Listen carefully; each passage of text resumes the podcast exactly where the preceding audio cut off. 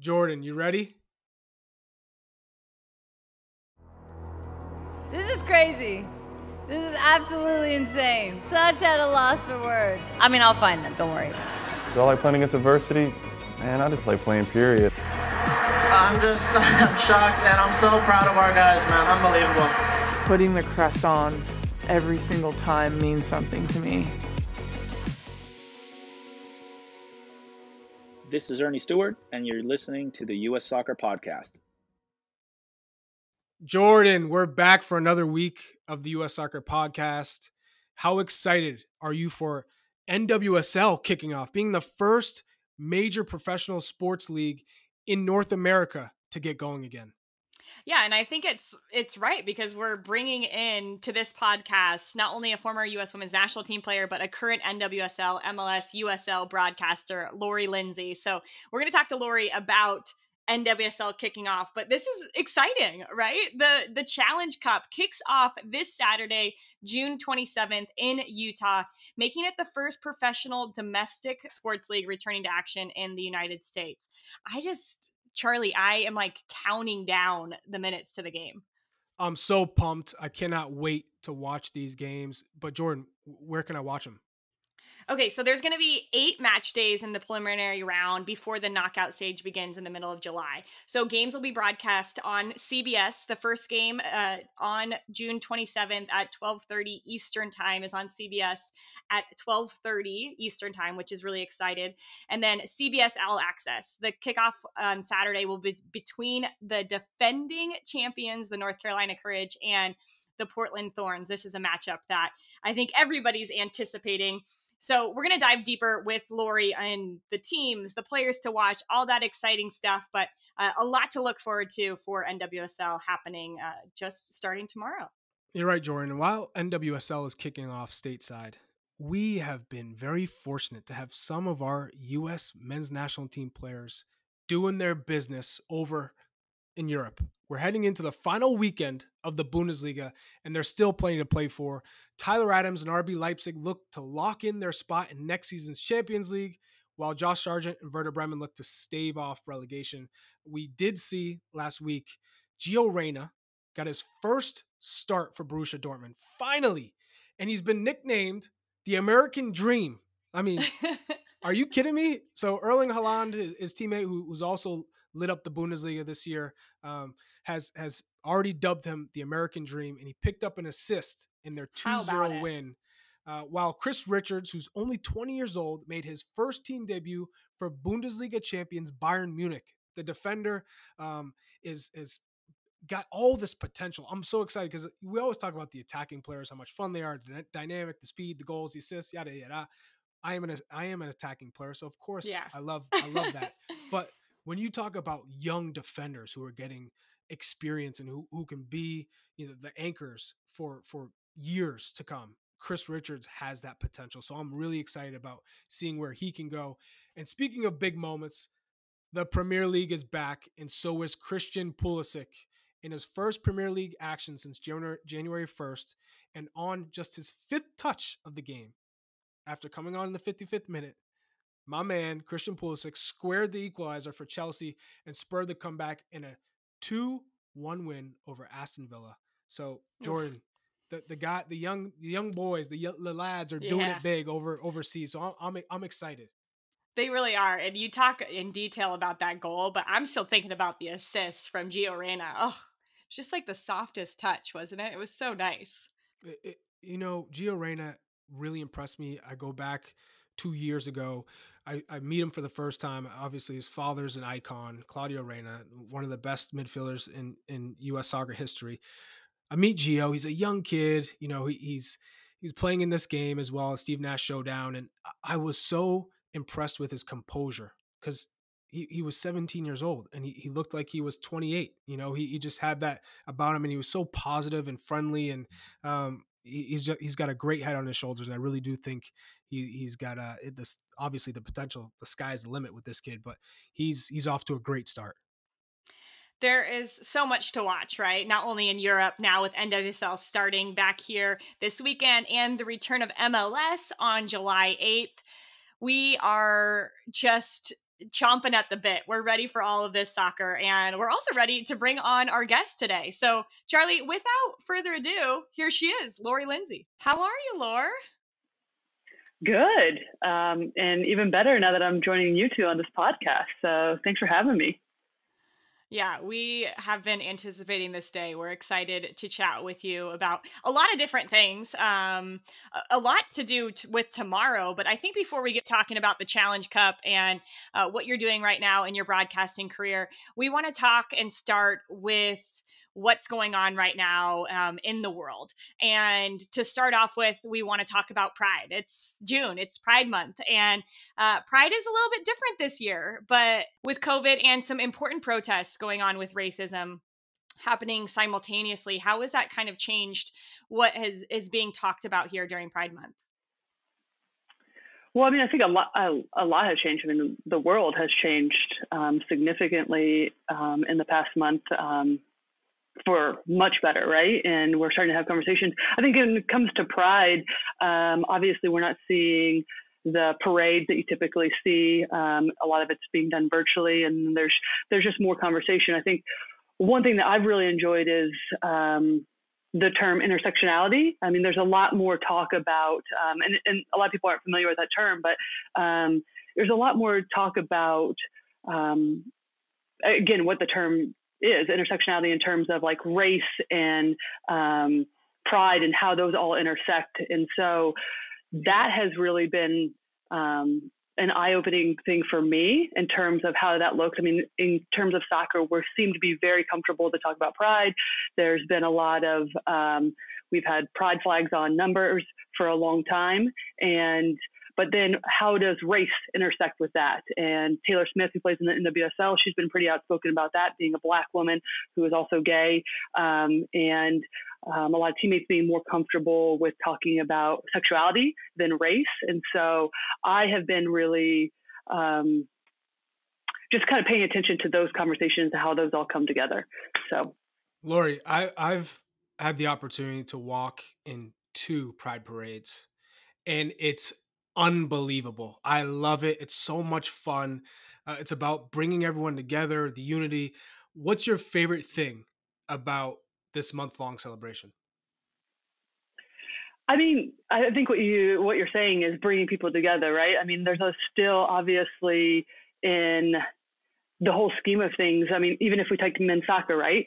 Not Robbie Rogers and was one of the first out gay men soccer players. And so there's not a lot of, there's still fear around people coming out. And so to have Pride Month and people to feel accepted and to be celebrated is unbelievable. And to be also, again, I think what we're seeing today is the importance of having tough conversations.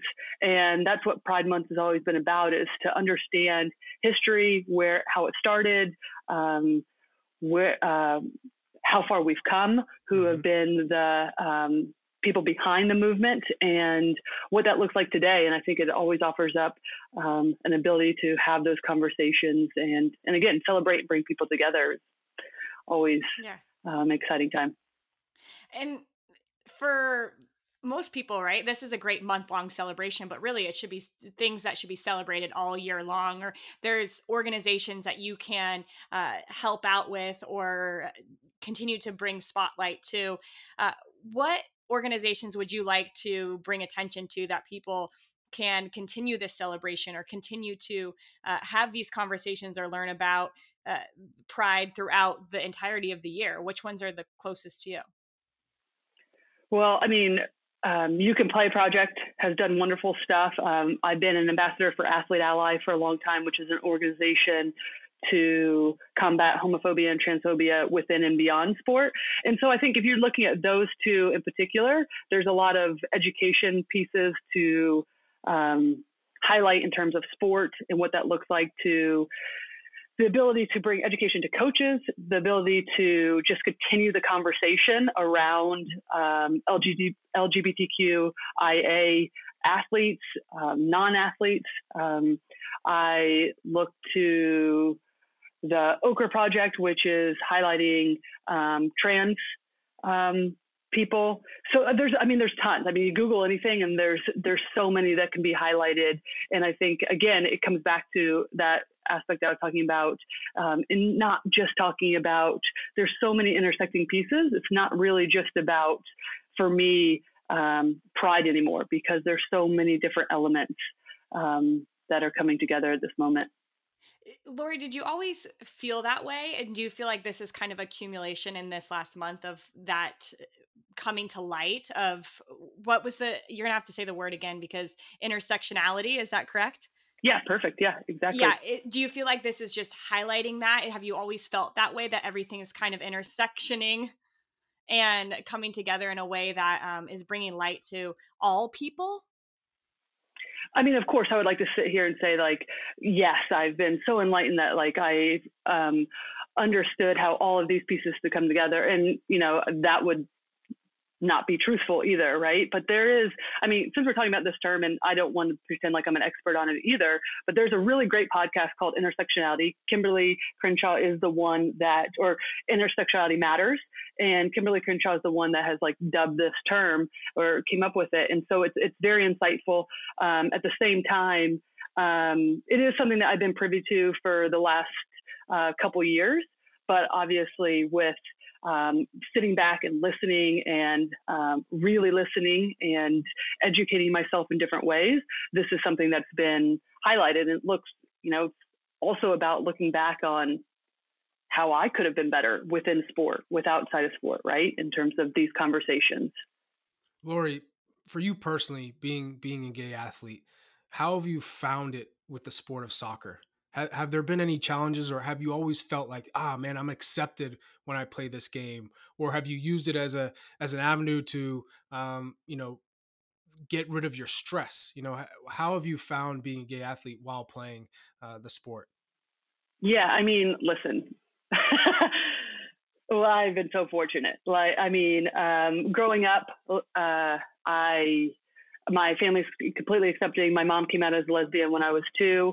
So there's always been this understanding. And for me to have that process of being able to kind of understand my own sexuality was like, there's so much more ease than other stories that I've heard, right? And so my privilege in that is not lost on me, but also completely grateful. And this is why I really believe that women's sport is so important at this moment. I've always felt that way, but critical in this moment too, because for the most part, it has been such an amazing environment to be able to come out, to be able to really be who I am and be accepted in the environment. And yes, I mean, that helps that we're in teams, right? We're in, that I was good at soccer, right? There's so many components that have come into play that have allowed for that. But in terms of a sport that has been accepting, I've been so grateful for the game of soccer.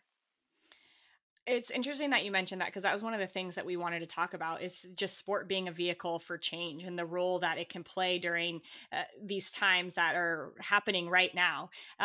But when you talk about women's sports specifically, women's soccer, WNBA, they really have this reputation for being fairly accepting spaces. You know, we've been teammates before. We've had numerous lesbian and straight teammates. And I think that it has been really accepting within our locker rooms. Why do you think that is? And how do you think other sports or leagues can follow the lead? Well, I think it's accepting because we all know that you can't win a championship without a lesbian on your team. So that's out of the, I'm just joking. That's a great question. I think it's just been an environment where, you know, women's sport and like you think about it. I mean, it's like, it's been around for a long time, but team sport in general and the leagues, we've had to fight so much for equality just as women, that I think that there's just been this element that like, okay, we're in this together no matter what. And I think there's also an aspect of, plays into the stereotype though of butch lesbians, right? Playing sport and like being able to go out there and like, that's those are the people that came before me, right? Like when I grew up, that's who I saw, a lot of women playing sport, and it just fostered my desire to be able to play sport. And so I think we've just kind of grown up, and then it's always just happened to be lesbians that have come out on your team. But I also think it alludes to the fact that like sport allows us to develop who we are. And so there's confidence in terms of playing sport. Like I developed that confidence from a young age, not only from seeing my mom as a role model and coming out in Indiana in like a time and place that wasn't accepting, but also then be able to kind of understand my sexuality and get that energy out through sport and build my confidence in other ways. So then when I was comfortable to be like, yes, I am a lesbian, and being out and proud about that, that had fostered in so many different levels through soccer. And I would imagine that that's the case for a lot of other athletes as well. Well, you spoke about your mom being a role model and having other athletes to be there, and you could look at them and say, okay, I'm going to be accepted, and they're doing a great job of influencing me. Currently, are there enough athletes doing enough for the next generation, or what can they do better? Well, yes and no. I mean, I think there's always more that we can do, right? At a macro level and a micro level. I think if you like look in your own community, there's so much more that we can do. And at the same time, I think personally, it is an obligation and a responsibility to use our platforms as national team pro athletes. I mean, I think it's a unique environment, and it could be just one person, right? It could just be one young athlete, young person that you change the course of their life. So, I mean, I think the answer is yes and no. And also we don't always know the impact that we are having, right? And so as long, and this is highlighting that too, right? Because, and when I say no, is that we haven't been having these tough conversations, right? We have, and across the board and a lot of different things, but especially when it comes to race, we haven't been. And that looks in terms of like white players to white players, stepping up for and having those voices for our Black teammates, but also in terms of what it does mean to be proud and gay and as an out athlete, right? We've just kind of washed over a lot of stuff. So I think there's always room to get more uncomfortable and to educate ourselves and really like believe and listen to people's experiences, right? So.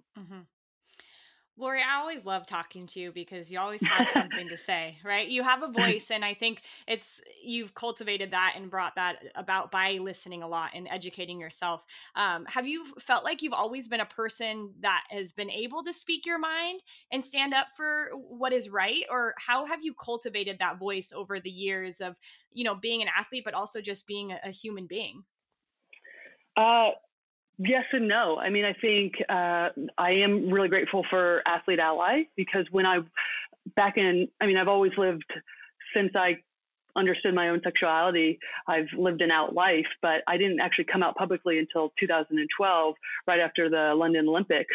But at that same time, I also didn't know how to use my platform. I mean, relatively, we were already for decades seeing athletes use speak out for injustices and social justice in different ways. But at the same time, for me personally, I was like, I don't know.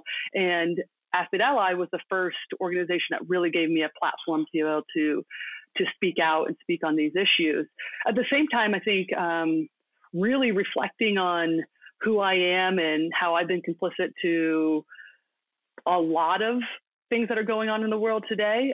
No, I haven't spoke up enough, right? I haven't.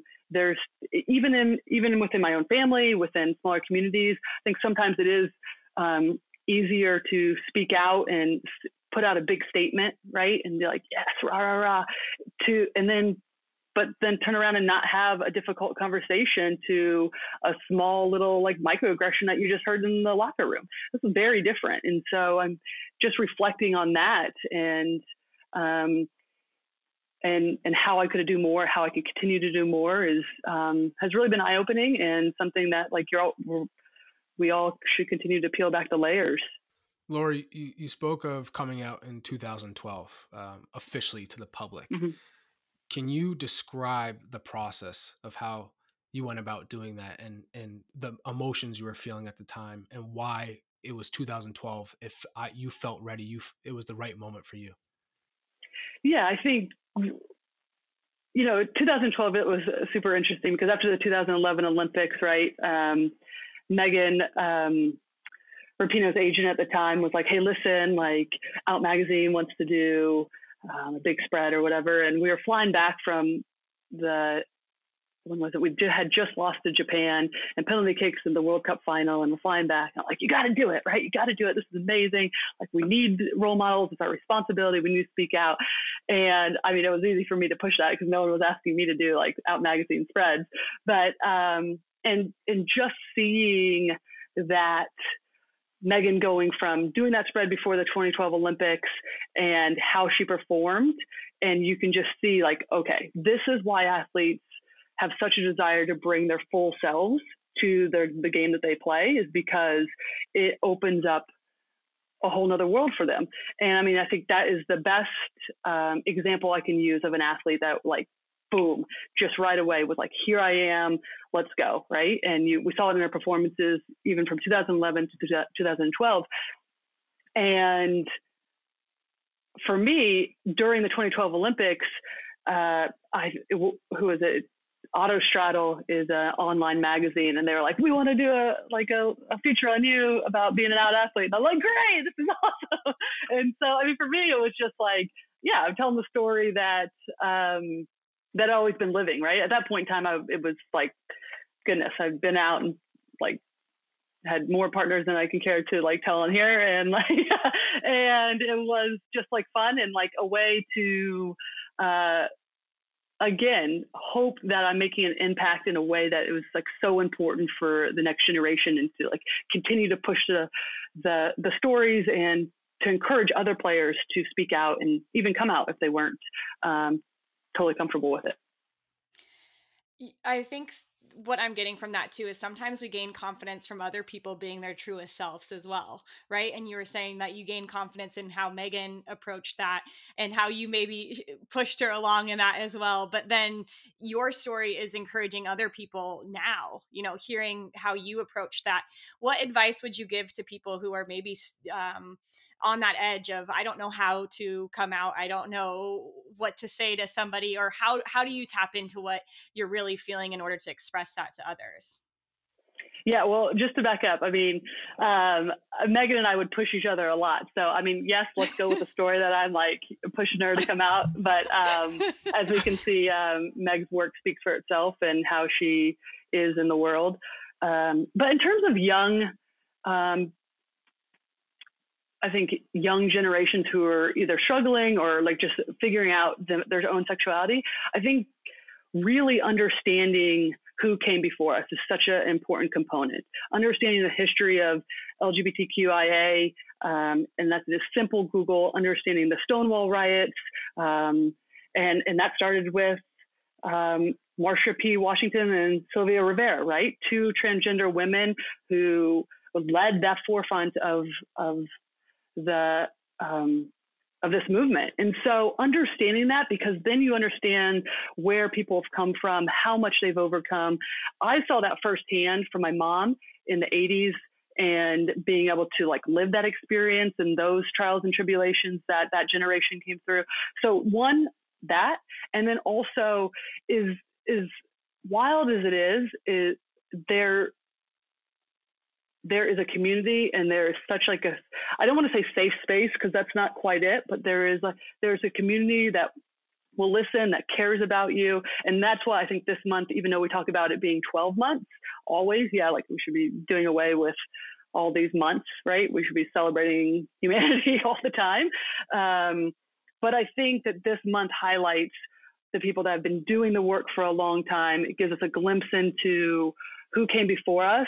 And that is always, it gives us a proof of context, right? It always gives us a little bit of a stepping stone to have even more of that confidence. And regardless of what the upbringing is, right? There's people here to listen and help through.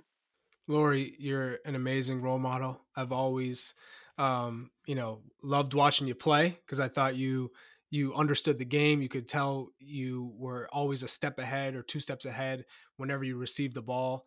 You're a spokesperson for Athlete Ally, like you've mentioned, LGBTQ family. But there are other initiatives taking place right now. You talk about Share the Mic, Black Lives Matter. You're an activist for Pride. How have your understanding and actions in both those areas evolved over the course of time? Oh, I mean, greatly, just in terms of, again, education for myself and who I'm listening to, right? I mean, I think that's a big one in terms of who we're reading, who we're paying attention to. And again, I think that's why it always comes back to the understanding who's come before us is so important, because quite frankly, in all these areas that we're talking about, they've been whitewashed, right? And so it's not the exact history that we've come to know on a very surface level. So to really understand who we're paying attention to, who we're listening to is critical. And I really feel that that's been the biggest evolution. But then also just realizing that, like, we're not, in terms of some of this, we're not going to have it all figured out, right? This is continuously a learning, lifetime of learning, really, going forward, regardless if it's LGBTQIA movement, whether it's race, right? Whatever we're talking about, it's constantly pointing to the people who have done this work prior to us, who have been doing this work. Yep, you get it. You get it. It's you're always learning. You've never made it. You know, we've seen it with players throughout our careers, right? Where they like, I'm good. I know everything I need to know. I don't need to do extra training, or I don't need to watch video. I know what I know, and that's it. No, tactics are always changing. Players are changing the way they play the game. You always have to be learning and sucking up everything you can, like your brain, just like a sponge. And you get it. So I love I love that about you. This is why sport is such a good metaphor for life too, right? So it's like we're exactly. always yeah. Lori, you mentioned your mom being as a role model to you in this area of your life. Who are the other people that inspire you today as just being what you were saying, you know, people who are continuing to pave a path or set an example as to how we can live this life that is accepting of all humanity? I mean, I think one of the exciting thing about sport is, I kind of touched on it a second ago, is that there's so many athletes that are like, listen, enough of just sticking to sport, right? This is like, I am so much more than that as a person. I want to bring my full self. So I think anybody that's, you know, being bold, even if they're scared, speaking out, and also not speaking out, but also like listening and willing to make mistakes and be like, okay, I'm getting it wrong, acknowledging that, course correcting, right?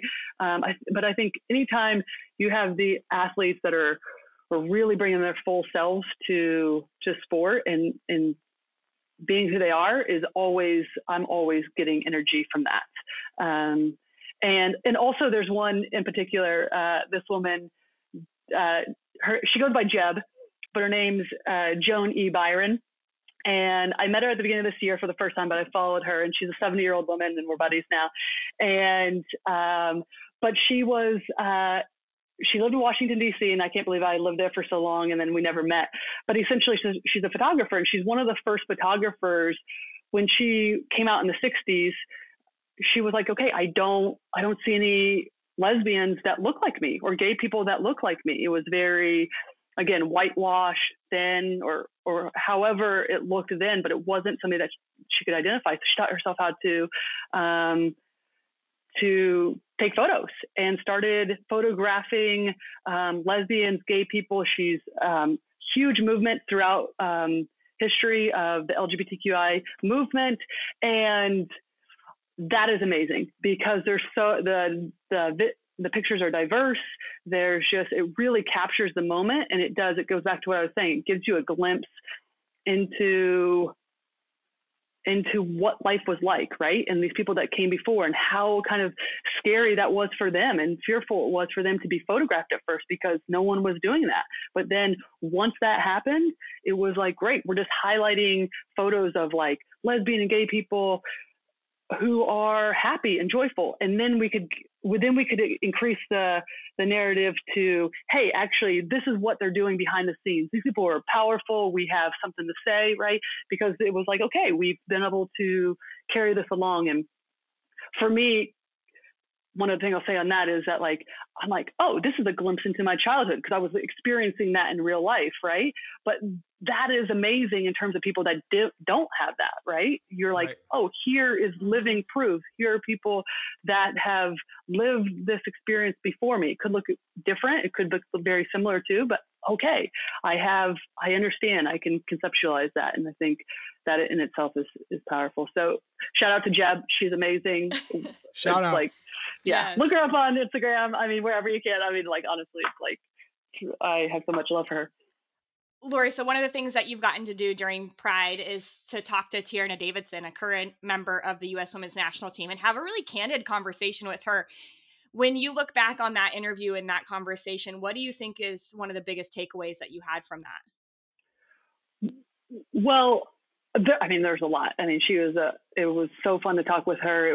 It's fun to see a young player who left college early, right? That is already like just making an impact both on and off the field. But I think what struck me the most was why it's so important to be visible, to understand where, like, as I mentioned, where we've come from, our history, and to speak your truth, because she is a living proof of, like, Megan, right? Being out, speaking to that. And it's like, regardless, yes, Tierna spoke about her having a family that was totally accepting, living in the Bay Area, growing up in the Bay Area in a more accepting environment. But at the same time, it was like being able to see the people before you speak out, living their true selves and being true to themselves. Tierna gets that way is paid for her, essentially, right? And so she can, that makes it easier in terms of her understanding herself. And then again, it just amplifies and continues to build and creates momentum. So that's what really stuck, is how important it is to continue to have those role models. Lori, by the time this podcast releases, we'll be hours away from the Challenge Cup kicking off. But there's big news coming out earlier this week with Orlando Pride withdrawing from the tournament. So now it's down to 8 teams. You're going to be calling all but 2, which is phenomenal. Congratulations to you. Thank you. What are you expecting in this tournament? What should we be looking forward to besides getting back on the field?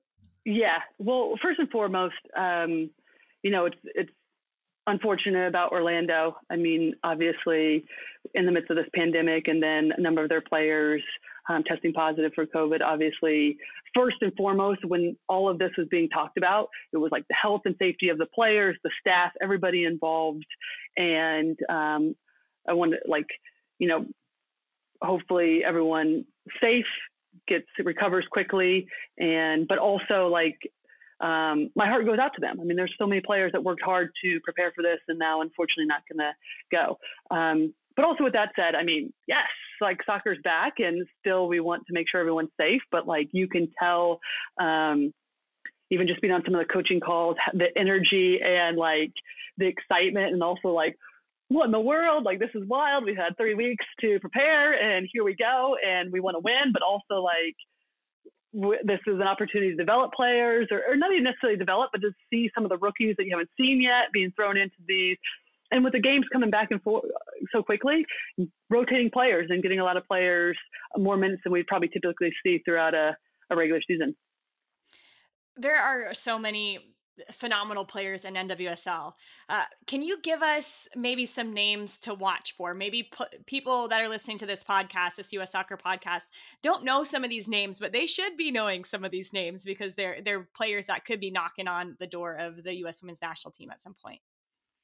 Yeah, good question. Let's see some of the people. I mean, there's so many rookies that came out when we called the draft, right? We have Morgan Weaver, Sophia Smith, both at Portland. I mean, Portland was aggressive in terms of their acquisitions in the offseason. You have Ziara King for Utah, who I'm pumped. I called a number of her games at NC State. And listen, and then you have, I think what's going to be unique is you have a lot of these rookies that are coming out and how they can quickly adjust to the game, because I think sometimes that's a shock on how competitive our league is. But then you have, like, you know, talking to Paul Riley and how much even he feels like Sam Mewis has grown in this offseason and become even more of a leader, right, after playing in the 2019 World Cup, right? Big fan of Sam. Exactly. Yes, same, right? And then you have Christine Nairn, who's going to be playing in her eighth season, every season. Tori Huester for Washington Spirit, Christine Ahrens for Houston Dash. But these are players that have longevity, that have the experience. And I think some of those players are going to be Lauren Barnes, right, for Seattle. Those players could be even more important because they're going to understand being a rookie. They're going to understand what it's not like playing on the national team, right? But they're going to have that understanding of the league. And that experience, I think, is really going to be valuable throughout this tournament. So here we go. Who are the favorites? Listen, you got to put North Carolina on the top as of right now. I'm ready for something big to happen, but you got to go with North Carolina. The fewest amount of change, fewest amount of turnovers. Won the last two championships. I mean, they've just been a powerhouse. But no surprise. Who's your dark horse? Yeah, give us the. You know, I'm really curious about OL Reign. Very curious too. I mean, there's a lot of great names on there, and I think with a new coach though, and like there was quite a bit of turnover. We'll see how they can adjust quickly. They would be one that I'm most curious about, and then also I'll have to put, still Portland. They've had quite a bit of turnover. They were aggressive, probably one of the most aggressive teams in the off season. But before I forget, Chicago as well. I think they. I mean, let me just list everybody, right? Yeah. I think though with Chicago, they're the team, and why they made it to the final last year is because they had those players that we talked about, which are maybe on the cusp of playing on the national team, could be on the national team, but aren't quite there, but also have the experience of the league now. And I mean, in this league, 9 teams, typically 8 in this tournament. That experience goes so far. So, and they have the most players, in my opinion, that are like that. They're going to be missing Sam Kerr, which is a big loss, but it'll be interesting how they can like collaborate and really come together without Sam. So, yeah. It's going to be all about mentality, all about the team that comes together the quickest, right? Yeah, it is. I'm excited. Yeah. We've seen many NWSL players and women's national team players be very outspoken on social media in support of Black Lives Matters. We've also seen signs of support in pregame or in-game in the Premier League or the Bundesliga matches, with even the Premier League putting Black Lives Matters on the jerseys. Do you think that you'll see anything similar, or we'll see anything similar here in the Challenge Cup? I hope so. I mean, yes, and I hope so. I don't know what it is. I know that there's been some players talk about taking a knee during the national anthem, and also I think collaboratively amongst along the league, there will be we'll see something from every single player and every single team. But that's what you hope, right? This is why you want that. You want to amplify voices that haven't had the ability to speak out in the past. You want to keep this conversation going. I mean, it's kind of what we've been talking about throughout this podcast, which is let's have these tough conversations. Let's continue that to be in the forefront, so we don't get comfortable again. Like, and for me, this is the perfect time to be able to do that. And kudos to the league and the NWSL Players Association coming together and really having, conversations about what that looks like and listening to one another. And kudos to CBS, who's the broadcast partner, who are like, yes, let's talk about this. Let's make sure we capture that.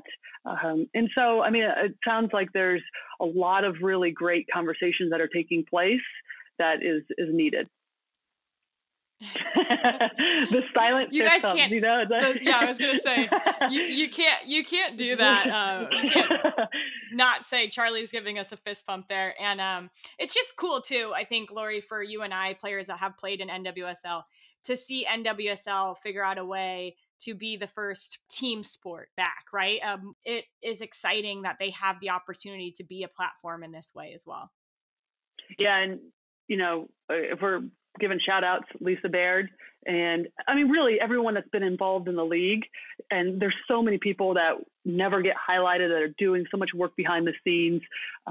But Lisa Baird, who's the new commissioner, came on in March. I mean, what a wild time to be coming in to help basically run the ship of a league, right? And so I think just her leadership, her understanding of what it takes to put on a tournament like this, coming from 10 years previously with the Olympics, but also being proactive and then also, yes, reactive in some ways, but being able to pivot, right, quickly and make adjustments.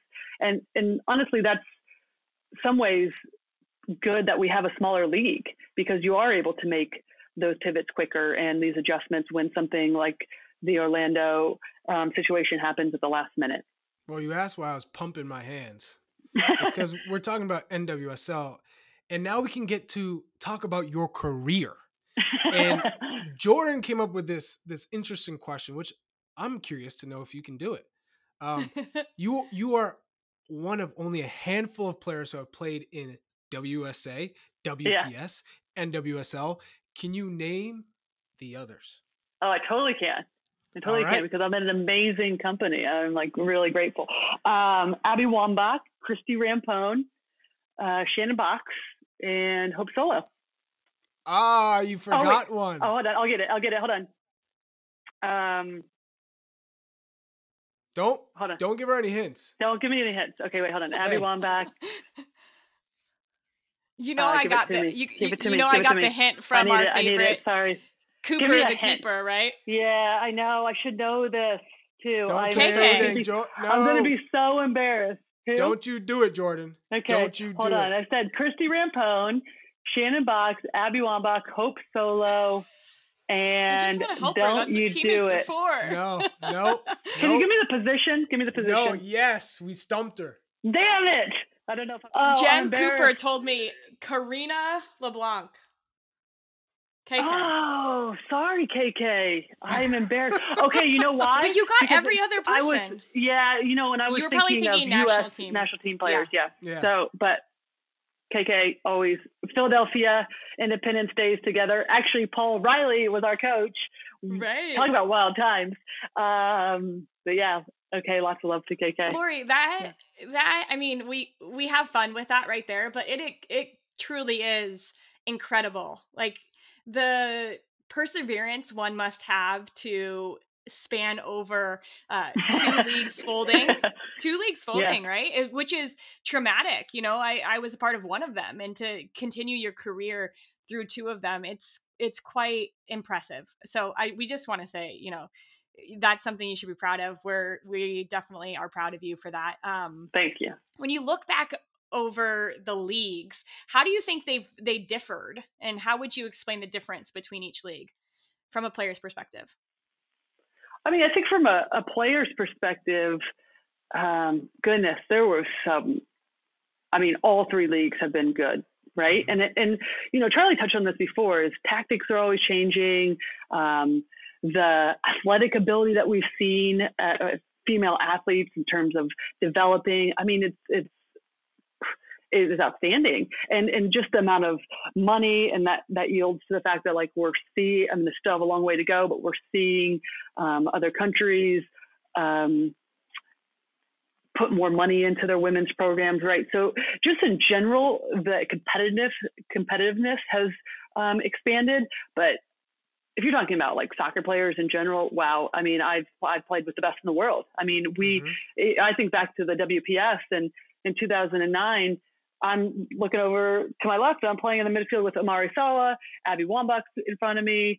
Was that when Becky Sauerbund's behind me, Aaron McLeod's in goal. We had Sonia Bompastor, right? Like, I mean, it was like, I'm playing in an all-star team. It was unbelievable, right? A world all-star team. Well, yeah. And so you're still, I mean, but like the competitiveness of the league, I don't think people understand sometimes how, we see North Carolina win the last two championships, but every game is a grind for these athletes and these players because it's just, it's so, every player is so good. I mean, we could really, there's stars everywhere.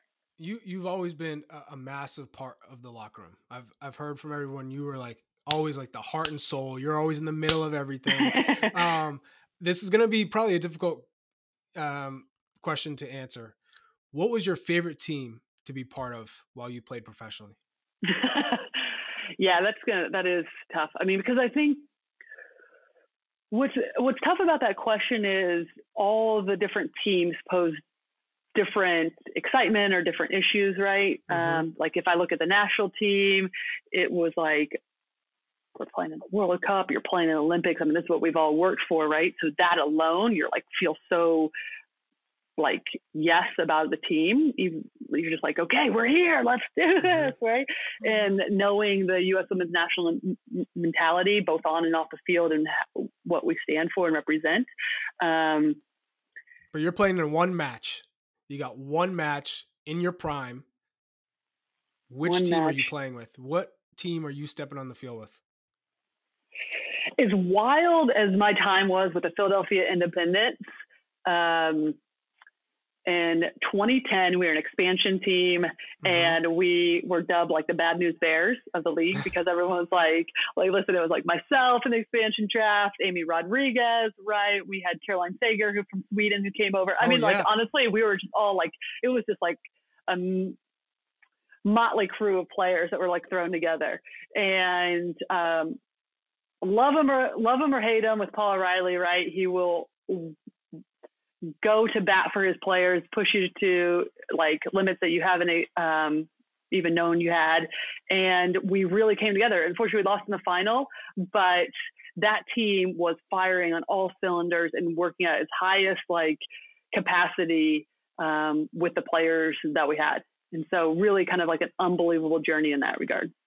But we have to also mention that you got to the final because of a handball goal in the semifinal against my Boston Breakers. So, I mean, Denise Adams with the hand of God, a little like Diego Maradona action there. Was. Yes. That would be pro. Who was the most influential coach that you had then? I would go back to college. April Henriksen and Steve Swanson, both of them. April Henriksen, my first year in college, mentally really pushed me in ways that I needed it at that time.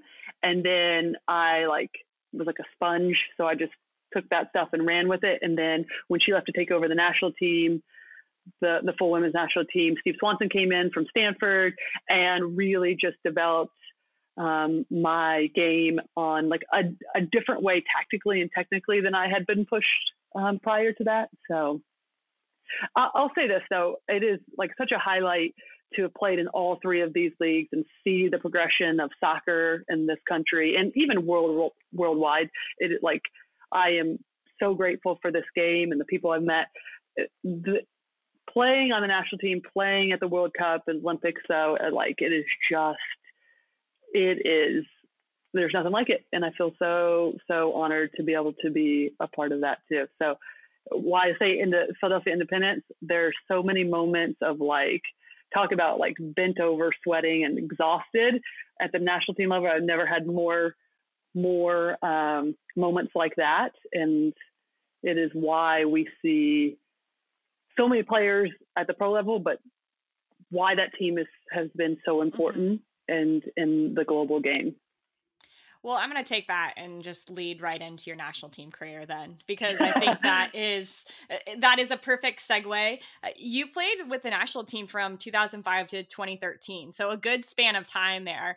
What I'm curious about, Lori, is you graduated UVA in 2001, and you didn't really start to get capped with the national team till 2005. What was that time like in between, and how important was the league in fostering that bridge to get you from college to the national team? Well, I always joke that playing from 2005 to 2013 is a bit of a stretch because, I sat on the bench way more, and I would hold, I think, a USA record for women's national team if we got capped for being on the bench, because I was always like, oh, I'm ready, coach. And I kept making all these teams. So I was just on the bench a lot of the time. But, I think that's why I was able to play in all three of these leagues, is because I just had this real desire to soak as much up of the game as I could.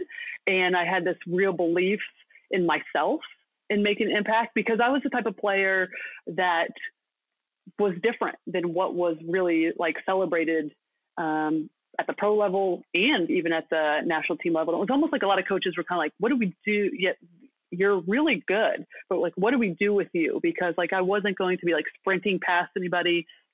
I was much more of a passer. Paul Scholes was my favorite player growing up. But I wasn't going to be tackling the crap out of players either. That just wasn't my game. So it was kind of in this period of again, we didn't know what to do with her. But I had this so much belief that when I graduated from college that, and that we had 2 more years in the WPS. So I played with San Diego Spirit and then got traded to the Washington Freedom. But I think the Washington Freedom was a real integral part of my development, because I had players like Mia Hamm was there, and we became instant friends. We were roommates a lot. Yeah, exactly. And she's quiet and but she's funny, and so there's just something about her where we just kind of got each other, in my opinion. I'd be interested if she'd be like, yeah, right, Lori. So you're saying you're funny. Yeah, exactly. She thought I was funny, right? I think I'm funny now.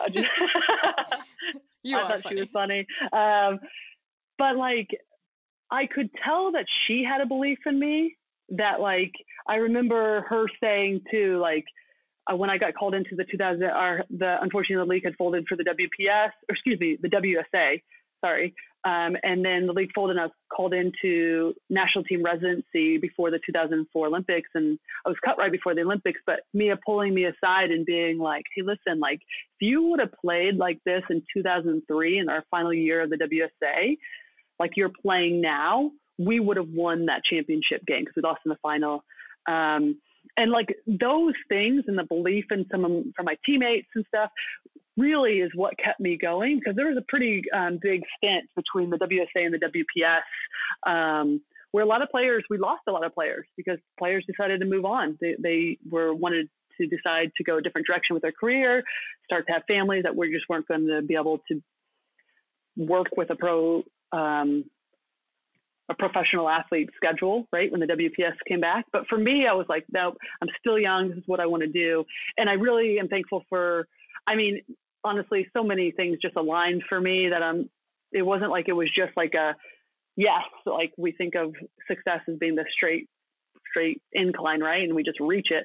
But so many things did align, and so many people were supportive in my career that with the Washington Freedom, they kept a semi-pro team together. So we had a real professional league or team to train in at least. And then in the summers we'd play in the W League. So really that allowed me to stay fit, to stay competitive, develop my game, and then really easily go into the WPS. So you were a part of some really dominant squads. You came in 2005, you ended in 2013 with the U.S. Women's National Team. Can you talk about the culture when you first came into the locker room in 2005, and then the culture, leaving the locker room in 2013? How was it for you? How'd you fit in? And then how'd you see it change? Well, I think in 2005,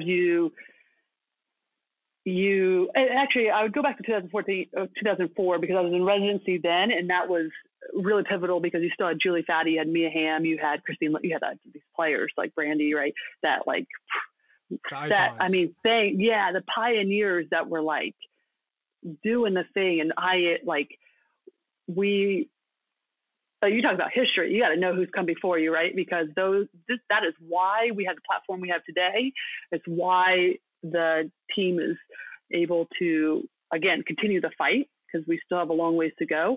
But those players, just the foresight into understanding when to use their voices, when to make it not just about what's on the field, right? It was so important to where we are today. So culturally, I wouldn't say there was much difference, because that team is like, listen, every day is a dogfight. You're going after it. You are competitive. It is eye-opening for people who have not been in that experience to come and witness it. And like, if you can go to an open training ever, it is something that you have never seen before.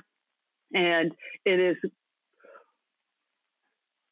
why it is so difficult to go from our current league, the NWSL, to that environment, right? And so this is a side note. I'm probably going off on a long tangent, but there's a lot of times that people are like, oh yeah, you're doing so well in our league, you should be making the national team. And it's like, until you understand that environment and what has been built over several decades, it's hard to kind of make that argument, because it is such a different thing. But culturally, it hasn't changed. I just think what you're seeing is, rightfully so, more players being able to make a living in a different way than we have before. You're seeing players feel more empowered collectively to speak out about issues, to feel empowered individually to speak out, because there's more resources being put in, and not just within soccer, right? You're seeing that through sponsorship. So that alone is just aiding in the fact that, like, yes, let's continue to make the push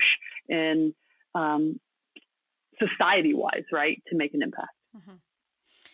In 2011, you were a part of the World Cup team that participated in that World Cup in Germany. You mentioned the aftermath of some of the things that happened after that, but I would assume I could say that you got to complete one of your childhood dreams, is going on the field and representing your country in a World Cup, right? And I just want to know, you described that those are two different things, right? Playing in the leagues in America, but playing in a World Cup. What was that feeling like? What did it feel like to compete in that game that you got to play in? Well, I mean, listen, it's like hard to put into words, because you put in all of these, you put in like so many hours behind the scenes, right? Like both of you would know this, the amount of time we spent, the singular focus that we've had on soccer for so long is like, I don't think many people can fathom like what that looks like. And, but to like, I love the story of the 2011 World Cup, because for me, that changed the course of women's soccer forever, because prior to that, the 2011 World Cup, we played at Red Bull Arena in our send-off match against Mexico in front of about 5,000 fans.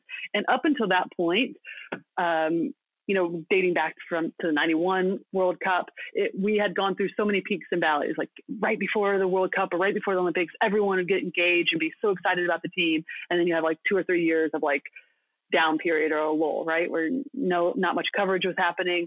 And then it ramped back up. And so it was just like this ebbs and flows. And leading into the World Cup, again, 5,000 fans, no one really knew we were going over there. And then it was like a perfect storm, because it was like baseball was on strike. The NBA finals had just ended. Then Abby scored in this 120 minutes, like header, right? Like to beat Brazil, to go into overtime in overtime, then to beat them in penalty kicks. I mean, it was like this boom that was like heard around the world. And it was like, what's happening? And like, it was so dramatic and like typical US women's national team fashion that like, from that point on, and I'm going to be off a little bit on these stats, but I don't think we played in front of fewer than 15,000 fans, and it is like electrified the game, and it has given again people just opportunity to speak out, to put pressure on other federations to support their women's team. I mean, social media is aided in that, right? But like that was like the catalyst to like take off and to separate what it was like. So anyway, Germany.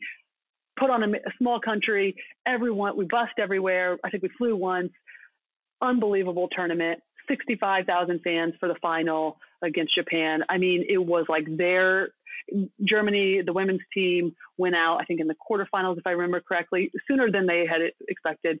And it was like the country was still like so into it. And I remember. It was brilliant. It is like something you can't describe, because it's like the singular focus and the top of our sport. Well, your team was on fire. you had an amazing career. Congratulations on that. Thank you. And you've made a seamless transition post-career, which you're crushing it in the media, TV, broadcast. Keep it going. But now, since we spoke about this fire of a team, let's hop over, take you over to the hot seat. Okay. We're going to ask you some rapid fire questions. Oh, love it. And you just hammer them away. Okay. I mean, I love it now before the question starts. So yeah, we'll see exactly. We'll see how it goes. All right. We're going to give you some softballs. All right. Here we go. All right. What's your favorite thing to cook? Oh, goodness gracious. Well, I've been diving into this is more baking as I've cooked, but during the pandemic, a lot like everybody else, started a sourdough starter because I was home longer than I ever have been in like straight days. So started a sourdough starter, and my bread baking is pretty, to be honest, like I just is not coming together, but you can make these sourdough pancakes, and let me tell you, those are lights out. So okay. Yeah. I thought you were going to call it Lori's Loafs. Yeah, next time I'm in Philly, listen, I need some sourdough pancakes. Done. I got you. All right. What's your go-to coffee spot? There's a place here in Philly that I love called Function Coffee. Fantastic. I think I've really great coffee. Who is the funniest teammate you've had? Oh, let's see. Listen, Megan and I were constant roommates. We were busmates, seatmates, and God, we had so many inside jokes, and so I'm gonna have to go with Meg.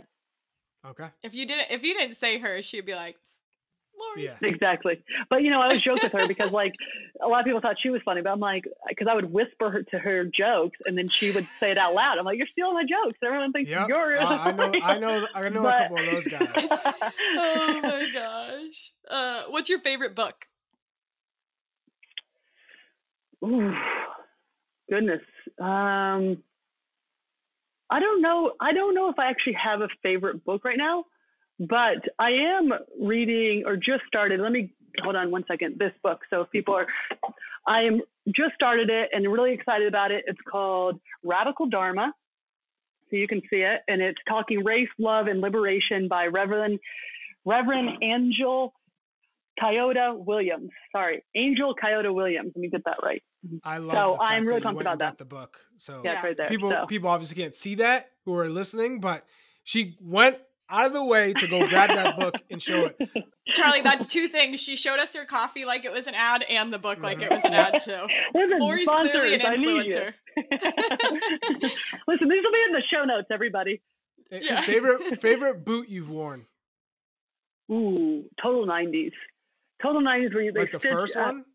The total 90s, well, the ones that were really CTRs, first of all, CTRs, or the total 90s that were not the kangaroo leather because those were a little bit heavier, and I'm a big sweater, so they would get too heavy for me.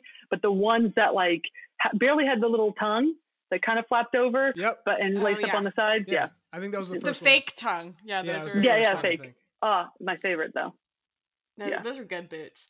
Mm-hmm. Best place you've traveled to? Soccer wise? Just give me. Brazil. Brazil. Okay. Mm-hmm. Oh, I haven't been to Brazil and I want to go. What's something everyone else loves that you secretly find overrated? God, these are hard. I shouldn't have been excited. Everyone loves that I find overrated. I don't know. I'm stumped. This is the second time.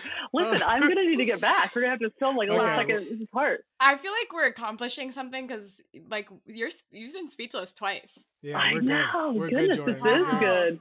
Actually, I actually want to take back. So I don't take back Brazil, but one of the best places. And today, actually, I'm speaking to you, marks our third anniversary. I climbed Mount Kilimanjaro with the Equal Playing Field Initiative.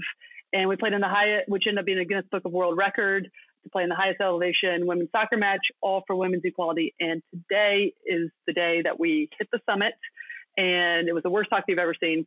But Mount Kilimanjaro was amazing. So Brazil and Mount Kilimanjaro. Yes. Run to a magical place. Speaking of that, I'm going to throw one in here. How hard was it to breathe there? The trek, we took the longest trek up. So it was like, a 9-day total, 7 days up, 2 days down. honestly not terrible until like the last 2 days. And the last day was, we started off like at 3 and we woke up at 3 a.m. So the summit's at 19,300 feet. We played at the crater at 18,500. And that last like 4 hours of hiking that morning to get to the crater, you felt like you had like a 200-pound man on your back. It was like freezing cold. And so it wasn't terrible. I mean, yes, playing was terrible. Like I stood in the middle laughing. 18,000 feet above. Yeah. Oh, I stood in the middle laughing the whole time. It was 0-0. I mean, it was like the worst soccer, but it was amazing. And it was worse like beach soccer at high elevation, so you can imagine. So not terrible until that last like day and a half, and then I felt super pukey and like was like the last 800 meters. I was like losing it a little bit. If you could be any fictional character, who would it be? Fictional character. Goodness, what are we doing here? I might be stumped on this one too. Fictional character. Wow. Yeah, I don't know. You are good. Okay, how about this one? Beach or mountains?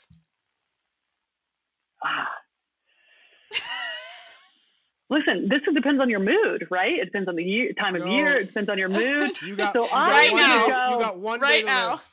I'm going mountains. One day to live. Beach.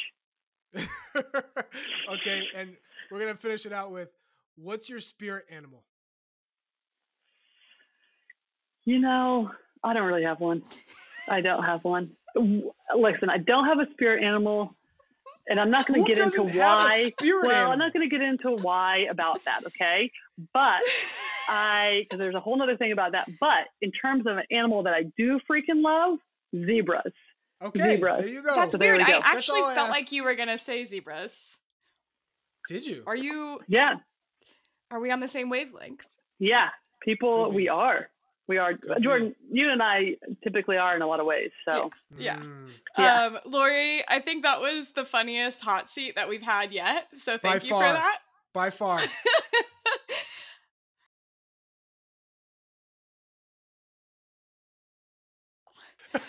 Yeah. When we tweet this out, you're not gonna do anything but retweet it and put your fictional character on the retweet. Yep. So okay, deal. We're shaking on it right here. Lori Lindsey, thank you for coming on here and sharing so much with us. We've really learned a lot and felt like this was a really fun hour. Yeah, you're awesome. Thank you. I love the work that you're doing on this podcast. Thank you. You two are awesome. So lots of fun. Thanks for having me on. Charlie, I'm cracking up still because Lori is so funny, even when she's not even trying to be. That was the funniest hot seat I think we've ever had. Easily. And now she's going to be thinking this whole time, what is my preference and what do I find overrated? Right. I think it's hilarious. And what I really loved about the conversation was her having a conversation with me and him, and, being one of the younger kids who are playing and needing some inspiration. And you're getting it from not only one of the veterans, but from me and him telling you, keep playing this way, keep going, giving her their encouragement needed to continue to progress through the down times, right? We're not always going to be at your best. And sometimes you need someone to pick you up, and who better to pick you up than Mia Hamm? So I thought that was really interesting. I really got chills when she was saying that, because I can imagine how impactful that was to her in those moments.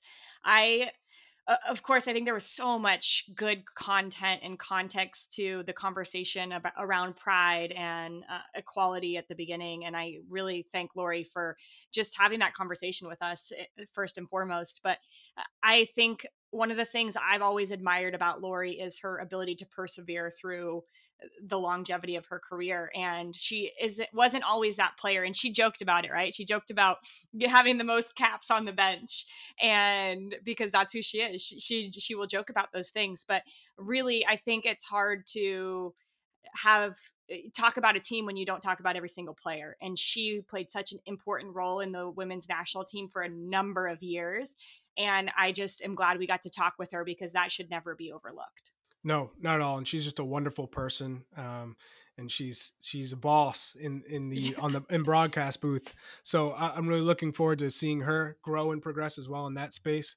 One of the things I do want to mention is Lori had this great conversation with Tierna Davidson, current member of the U.S. Women's National Team, and that is on U.S. Soccer channels. You can find that link on ussoccer.com. So make sure you guys go check that out because, like Lori said, it was such an interesting conversation and something that you're not going to want to miss. I think we also are really excited about next week's guest, my dear friend, Robbie Rogers. Former U.S. men's national team player, also played in Holland for Heerenveen, where some of you may know Michael Bradley also played there. Columbus Crew in MLS, Leeds United, also the LA Galaxy won the MLS Cup with Columbus Crew and LA Galaxy. Yeah. This guy has it all and is currently a producer in Hollywood. Okay, this is called the ultimate transition from playing career to post-playing career. Yeah, we just stayed in sports, and he's like, I'm going to Hollywood. Yeah, I'm going to go make some movies and shows and write. And yeah. It's just, he's just so talented. Plus he's got style for days. I cannot wait to have this conversation. And please remember to subscribe to this podcast, download it, then rate and review. We really appreciate you guys taking the time to rate and review this podcast. We love having you come to listen. Thank you again. Off to next week with me just looking off into the sunset.